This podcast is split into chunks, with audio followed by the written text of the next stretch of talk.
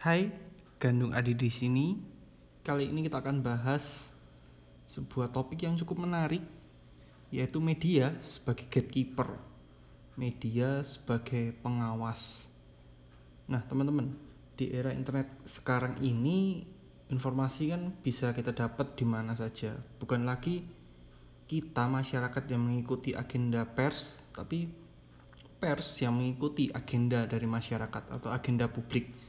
Seperti contoh pandemi corona saat ini, seluruh media menyampaikan berita tentang COVID-19 meskipun tingkat analisanya masing-masing berbeda satu sama lain. Mars McLuhan mengatakan bahwa kita sebenarnya hidup dalam suatu desa Hal itu dikemukakan karena McLuhan melihat perkembangan media komunikasi modern yang telah memungkinkan jutaan orang di seluruh dunia dapat berhubungan hampir dari setiap sudut. Jadi entah dia berada di mana pun dia tetap bisa berhubungan dengan orang lain dari berbagai tempat. Begitu juga pemilik-pemilik media saat ini mengambil peran penting untuk merajai komunikasi global. Kini hampir tidak ada ruang yang nggak bisa dijangkau sama media massa.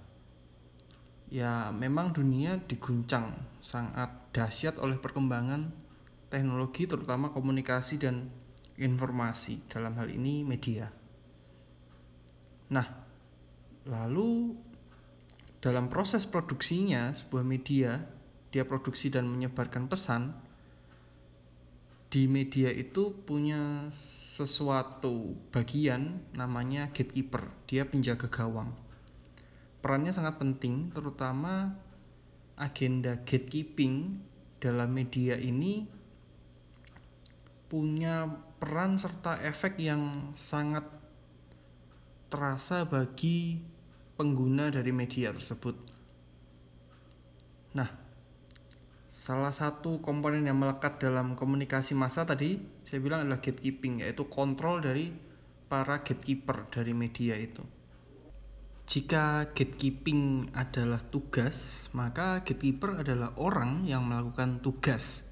Jadi gatekeeper atau biasa disebut penjaga gawang, ya, penjaga gawang di sepak bola. Ini juga ada penjaga gawangnya adalah orang yang berperan dalam penyebaran informasi melalui media massa. Menurut Nuruddin 2007, gatekeeper berfungsi sebagai orang yang ikut menambah atau mengurangi, menyederhanakan, mengemas agar semua informasi yang disebarkan lebih mudah dipahami. John R. Bittner tahun 96 mengemukakan gatekeeper adalah individu-individu atau kelompok orang yang memantau arus informasi dalam sebuah saluran komunikasi massa. Jika diperluas maknanya, yang disebut dengan gatekeeper adalah orang yang berperan penting dalam media massa seperti surat kabar, majalah, televisi, radio, internet, bahkan videotape, compact disc, dan buku. Pada surat kabar harian misalnya, dalam kegiatan produksi, redaksi berita, surat suatu surat kabar setiap harinya kan akan menerima banyak sekali berita yang berasal dari berbagai macam sumber. Nah, di dalam ruang redaksi berita tadi akan terus-menerus menerima berita dari wartawan ataupun dari masyarakat seperti citizen journalism. Dan berita-berita itu macam-macam. Ada yang bernilai tinggi ada pula yang bernilai rendah. Nah di sinilah tugas para staf redaksi untuk menyeleksi berita. Staf redaksi harus benar-benar cermat nih menentukan berita mana yang nantinya dibutuhkan dan sangat menarik untuk pembacanya. Otomatis sesuai dengan audiens dari media tersebut. Nah, berbagai informasi dan berita yang masuk tadi disaring lalu ditentukan nih berita mana yang layak untuk dimuat. Untuk setiap berita pasti akan dilakukan rapat redaksi apakah berita itu akan naik hari ini atau naik besok atau bahkan tidak naik naik sama sekali. Nah, tentu gatekeeping ini bukan saja berlaku pada surat kabar, tapi media massa lain juga ada. Sebab pada prinsipnya pesan akan disampaikan terlebih dahulu lalu diseleksi oleh pihak-pihak yang terlibat dalam penyebarannya. Kendati demikian, perbedaan proses seleksi tidak pernah sama, baik tingkat kerumitan, lalu motivasi dari surat kabar tersebut nggak akan sama satu dengan yang lain. Khususnya mengenai motivasi pemilik media dalam menyajikan berita akan berpengaruh dari tampilan berita yang akan dikeluarkan media saat itu.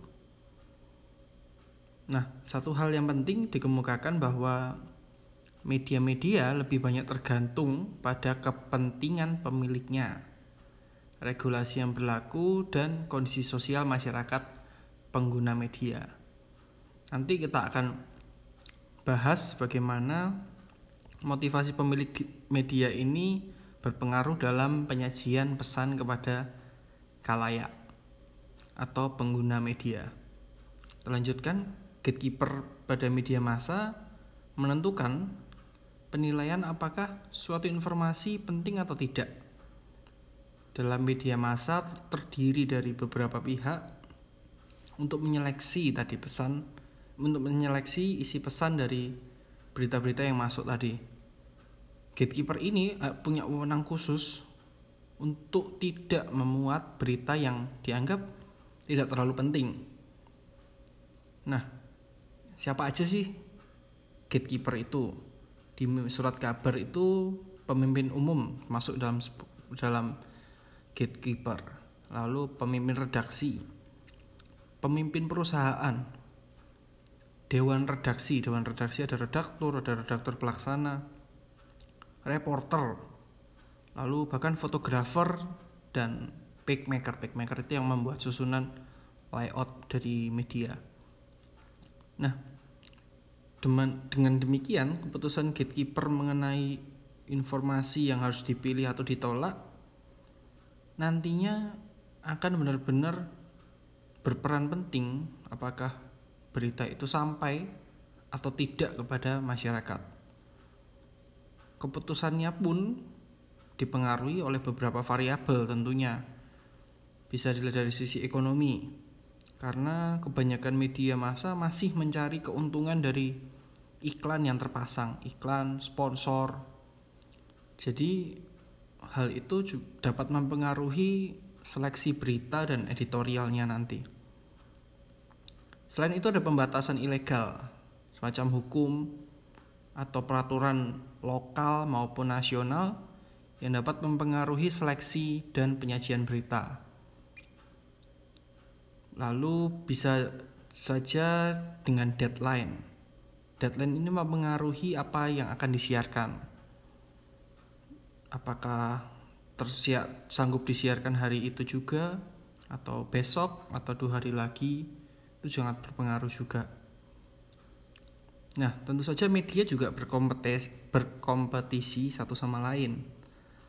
Itu kan dari nilai beritanya bisa, lalu intensitas sebuah berita dibandingkan berita lain yang tersedia, lalu jumlah ruang kolom dalam uh, media tersebut, dalam surat kabar, dalam majalah, lalu waktu yang diperlukan dalam menyajikan berita.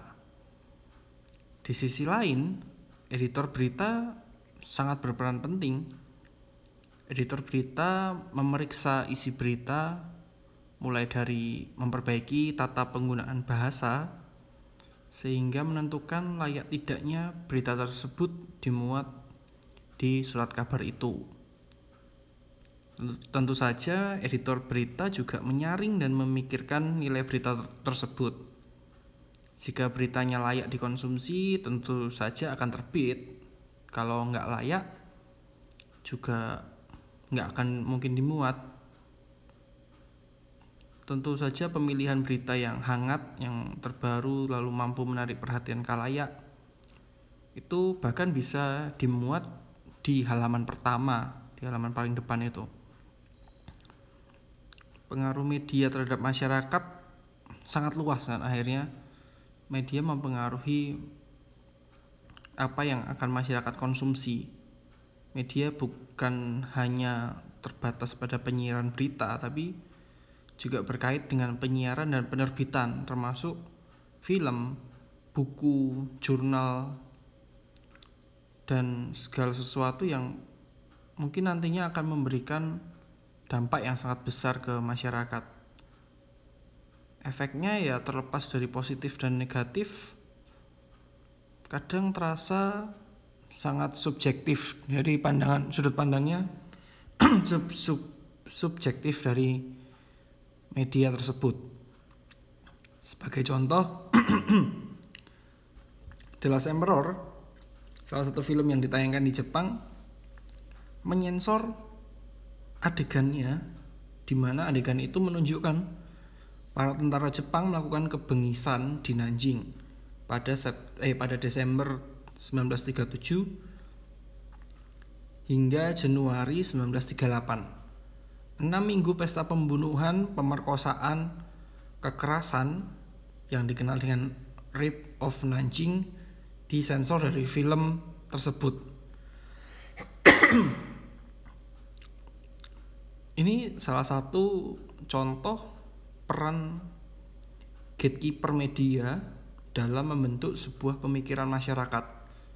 Bahkan informasi yang harusnya diketahui oleh satu generasi bisa terlupakan karena para gatekeeper media ini tidak menginformasikan lagi, tidak juga merekam dalam jejak sejarah atau bahkan menghapus itu dari sebelum masuk buku-buku sudah dihapus, sudah tidak dibahas di lingkungan mereka mana pun itu.